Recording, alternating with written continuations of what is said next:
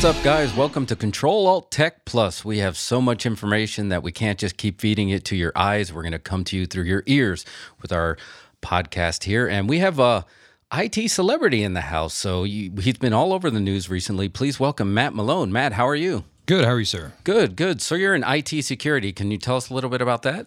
Sure. I own a company called Acero Security. And what I do is I help small businesses or mid-sized businesses understand the security landscape and how to do it. And I basically take in the IT guys and protect them from the whole blame of security being on their fault. That's great. So can you tell us a little bit more about your background? So background goes all the way back to, you want the far back room? Yeah. Let's go way back. So it was a cold winter night, 78. But I basically got into technology and kind of became IT aware, I guess, when my dad brought home an Apple IIe. So that was the first computer I had. I promptly hit the keyboard, and I noticed that it showed up on the screen, so I ripped it apart. My dad, after punishing me for quite a bit, realized that I could put it back together pretty easily. Next thing you know, I started doing basic programming, and my dad was building a construction building for a lady that owned a tool and die company, and she was programming in it, so I went ahead and helped her a little bit, and she started paying me the same that my dad was making per hour, so I thought that was pretty good and maybe a career path I should go into. So you were the Doogie Howser of IT. So basically, the first thing you do, you got a piece of technology, you reverse engineered it right out of the gate. Yeah. And then they got you on the payroll. Exactly, yeah, the security element of it. So from there, I basically, but at 16, they were going to demote me in school. They thought I wasn't very, very smart. So they gave me an IQ test. I scored 167, and they went, ooh, something's wrong. So they thought I cheated, so they gave me a test again, 167. And at that point, I basically said, they said, well, apparently you're not mentally challenged. I said, great, that's good to know. So I went ahead and left school and started a company. One of my first customers was Bartholomew County School Systems. Really? Shockingly enough, yeah. So I walked in, and they said, you're not allowed to be here. And I said, well, actually, I own this company. So I ended up building that company, and after 2 years, I had the police department, fire department, did work for different city municipalities, and the mayor was leaving office, so I thought, time to sell. Went to work for Emerson, became a network manager, and then went to Exodus and Northrop Grumman, helped to build the state of Texas's network, and then I got the calling kind of for security as security started to become more relevant, and then I realized that I love security, and part of security, you do dumpster diving, right? Look to see what the company's throwing away and figure out what's wrong with them. And while I was dumpster diving, I also noticed there was a ton of product in there, a ton of computers, a ton of technology. So I was put in Wired Magazine for that. Yeah, I've been seeing you all over the news, basically all over the internet, and you were just telling us a little bit about some of the you were going out and doing different interviews with everybody, and it's intriguing. Yeah, it's definitely it's been a whirlwind. I've done everything from NBC Nightly News. They came out. I've been going on more dumpster dives with reporters than almost anything. So it's kind of interesting to see, like, some of these reporters are like, oh, they won't get anywhere near it. Other ones are like, hey, can I have that? So it's interesting. So I want to, and, you guys definitely Google him, Matt Malone, dumpster dive. You will see him. He is everywhere. And it's interesting because as IT, yesterday was Earth Day. We're constantly having to figure out how to get rid of this stuff. And we're constantly figuring out what are the life cycles that are practical for a company. I mean, and it seems like the technology is getting faster and faster. So the life cycles are getting quicker and quicker. And I don't know if that's just because of contracts or the actual technology itself. Well, it's interesting. So when I was 16, the reason I got into the mayor's office was I was given an award by a nonprofit. I walked into this nonprofit, and I was there to do restitution for a speeding ticket I couldn't pay. And they realized very quickly I'm not a man of strength, and I'm a brainiac. So they said, get in the office and go work in there. So I took these computers that these people had. And I was just like, why do you not get better computers? And they're like, we're a nonprofit. We don't have any money. So I called a friend of mine at Cummins, and I said, hey, what are you doing to those old Silicon Graphics machines and all these, CAD CAM stuff? And he said, well, we're throwing it away. I said, can I have it? And he goes, no. And I said, well, what about a nonprofit? He said, sure. So it's interesting because a lot of people don't think about that, but the life cycle for us in a technology business is like, oh my God, that only has 32 gigs of RAM. Psh, that's out the door. That's right. So, but for a nonprofit, like 32 gigs of RAM, we don't even know what that is. So, I was able to take their technology, give it to this nonprofit. We built a lab for kids, and then also kids who couldn't afford a computer. We built them and gave them to them. So, and that makes perfect sense because it is almost like a, the upper class and the lower class of technology, where some of these a lot of schools, but if they're not getting donations from a big firm, this stuff is gold for them. So, going into that, what was the first time that compelled you to do that? Was that the first time, as far as like for a dumpster dive? What made you think, you know what, there's something in there? Well, I grew up of kind of humble beginnings, I guess you could say. So, I was always, it's funny because one of the kids lived in a very, very small town. Our front porch was a cornfield. So it was just one of those things of like, you kind of built your own. And so I noticed that when I was doing the security element of it and testing for security for a company to say, what are you guys throwing away? What are you getting rid of? And realizing how they're throwing away confidential data, I actually realized that retail outlets were throwing away brand new product. And I couldn't understand it. But what I figured out was, and I was probably back in, 2000s, but what I noticed was, and we've all been guilty of it. You walk in, somebody gives you a Christmas gift or you buy something and you're like, I don't want this. And for some reason you get up there to the stand. They're like, I'd like to return this. Well, is there something wrong with it? Yes. It just didn't work out.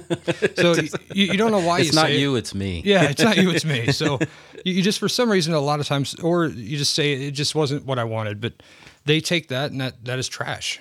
So it's the boats that come from China are filled. The boats that go to China are very empty. So you can't return something to China. It's just not cost effective. No, it's not going to happen. So do you foresee anything happening like a more practical recycling system that's going to happen with technology? I would hope, because if you've ever seen, well, it's interesting. So you talk about security and dumpster diving, right? You can actually take a map overlay of where America sends its trash and the number of bots and malware that gets shot at. It's an exact overlay. Really? The places in China, the places in Nigeria. I have an uncle I just got an email from that he's apparently not doing well or might die. So okay. Yeah, but I'm going to send him some money. That's good. Yeah, but he was already pretty well off, so you're just going to get a little bit of his money. Yeah, just a little bit. Yeah, just a little piece.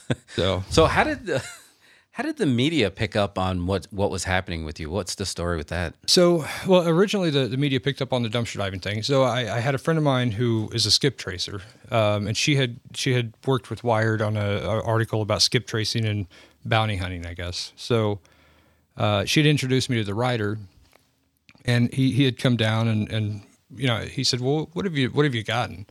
So I said, well, let's walk around the house and you tell me what's from the trash. Oh, really? Oh, that's awesome. And it's pretty crazy because, I'm a man. I don't know how to decorate.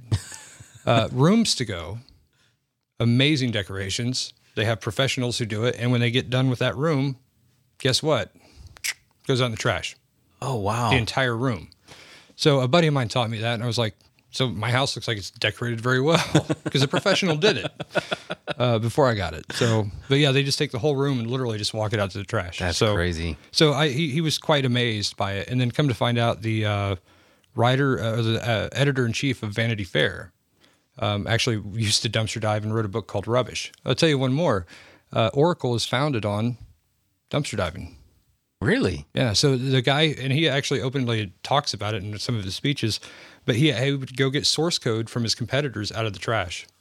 Oh, so literally pulling out the old paper and getting the source code and then rewriting that source code for his own. Wow. So, yeah, I remember if you saw that movie Hackers back in the 90s, that was big. They had some dumpster diving happening there. It happens more often. It's crazy, but I had the lady from NBC Nightly News, and I told her, I said, go down and check it out, see what you find in your dumpster. She came back and she called me and she said, I can't report this on air, but it's crazy.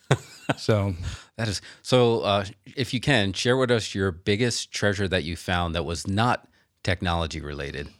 because I was intriguing. I had no idea about the rooms to go. Yeah, just get rid of their furniture. So what was the biggest, your biggest find? Non-technology. Well, you know, I mean, it's kind of technology, but it was DVR camera systems for police. Right. I got 50 of them. Back in my bag over there, I've got a flashlight that's also a taser. You found that? Oh, yeah. So it was glad you grabbed the right end. Yeah. Right? Well, that night it was with NBC Nightly News. I didn't even pick the dumpster. They said, well, let's try this one because it's near the road. And I was like, all right. So we jumped in and we got tasers. We got I got an ID printer. Actually makes the IDs that you use to badge into a system. Oh, yeah, like a key fob? And a key fob. Really? And it actually does some magnetic encoding and the RFID encoding. So, yeah, it's pretty crazy. Yeah, I mean, I guess it has to go somewhere. So, well, speaking of that, so have you had anyone... like any run-ins with like the law or somebody who like owned the dumpster, like, hey, what are you doing? So yeah, I do a thing called move along, right? So it's under, and depending on which county. So if you're in, like, take for here, we're in Travis County. Travis County doesn't care. I've talked to the police officers. I've actually given some of the police body cams that I'd gotten from the dumpster to some of the police in my local area. Oh, that's funny. So speeding tickets are getting a little bit easier nowadays, but there are certain counties. So there's a federal law that says you're allowed to get in. It's trash. It's open container. But there's different city limits that say you can't jump, or, you know, they may put a city ordinance. You need to know what those ordinances are in your area. So okay, so you have to kind of understand the lay of the land. So you know the old saying that one man's trash is another man's treasure. So what is one item that you found that you still treasure to this day, whether it's still the item or the memory of having it? So I'm going to give you 500,000.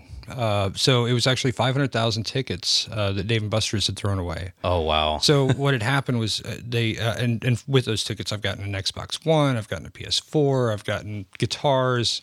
I had a great little omelet maker, makes little breakfast sandwiches. It's amazing. But what had happened was the shredder, because shredders are shredders. They shred for a little while, and then over time, it's paper, it's sand. You know, it's this horrible stuff for metal to be trying to crunch. So it starts to spread apart and weaken. So since they're shoving all these tickets in there, eventually the tickets just start going through unshredded. So they had been just throwing them out like they normally do. And I look out there and sure enough, boom, 5 bags of just everybody had been playing for that entire night. And it was a weekend. So wow, huge bags of just all these tickets. So now I'm thinking like mafia style. I'm like, where do you launder all these tickets? Do you have to go to like different Dave and Buster's? No. So interesting. I'm very open and honest about it because, again, my methodology is around security. So I walk into the manager and I said, hey, do you guys realize you have a problem that you're throwing these tickets away unshredded? And he goes, oh man, that is horrible. So because, you know, I brought it to him, and because I was honest about it, he said, you keep the tickets. Absolutely. Wow. And so much so that he actually called me the other day. I now have an F-18 fighter game in my garage, in my warehouse, with 3 screens. So they'd thrown the game away. They had stripped out most of the components. I immediately turned it into a MAME cabinet. And so I've now got a MAME cabinet that does racing and everything else in 3 screens. So you got my attention there because you said back in my garage / warehouse. So I kind of picture your warehouse like the Indiana Jones scene where you have all these crates of like all this different treasure that... Do you have like a category? Like, how do you categorize everything? Do you know where everything is? Or? Yeah, I have an intake. I literally have. It's an 1,800 square foot shop, 20-foot ceilings. I have a room. A bar threw away 6 55-inch plasma TVs that I interconnected as one screen. Oh, that's awesome. So I play guitar, so I hooked up Rocksmith to it through a stereo system, and yeah, it's kind of the playpen. So they're actually doing a reality show.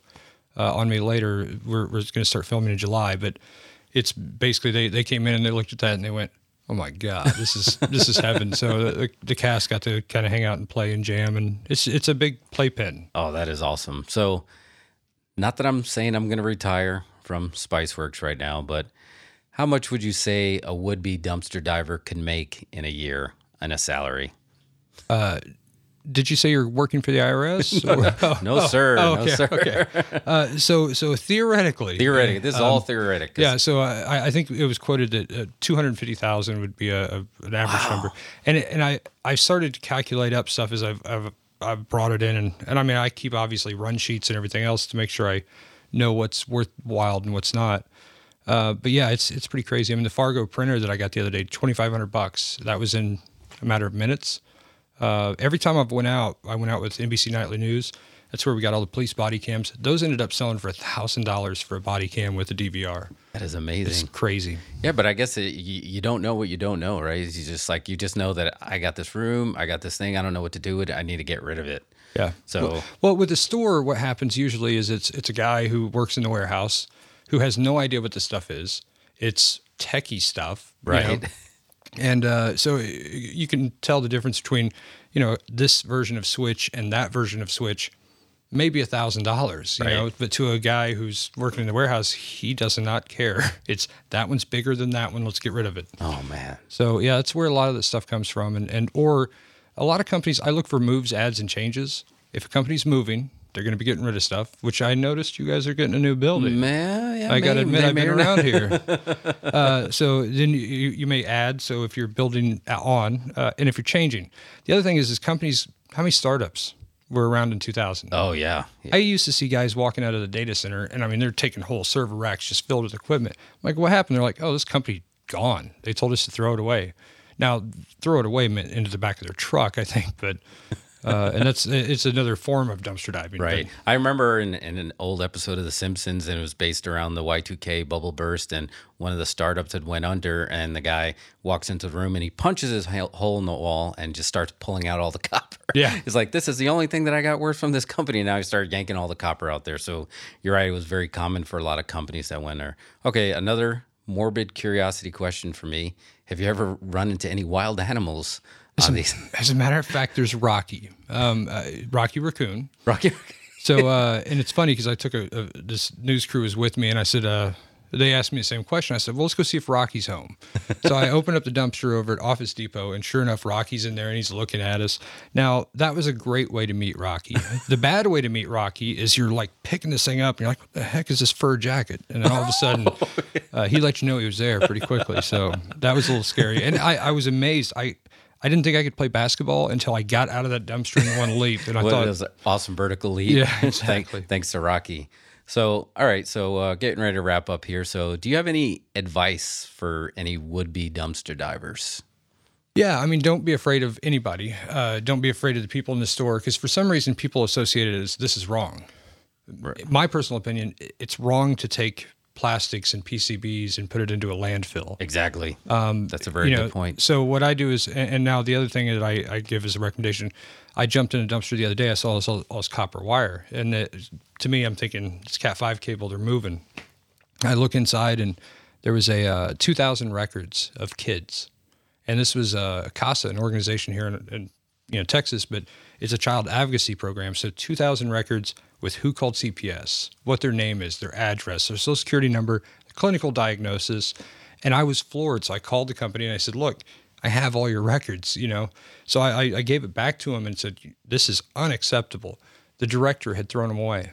Wow. So I look at it as kind of that thing of just, if you find records, because every time I go out, I find some confidential stuff. And I beg and plead to return it back to the company or shred it yourself. Well, I mean, just... You working in IT, you become somewhat of the good Samaritan of security, of just like realizing that like, if you're not under some compliance to do this, I'm going to hold you to this just because of morals or just like, this is not right. Or actually, this actually could be dangerous. So you're helping a company prevent a disaster. Yeah. Well, there's weird regulations and laws that are contradictory to each other. So you're supposed to keep job applications for 7 years. Right. So if you're keeping these job records for 7 years, they have your name, your address, your social security number, the 3 last places that you lived. Man, where did I hear that before? Oh, that's right. Credit applications ask those exact questions.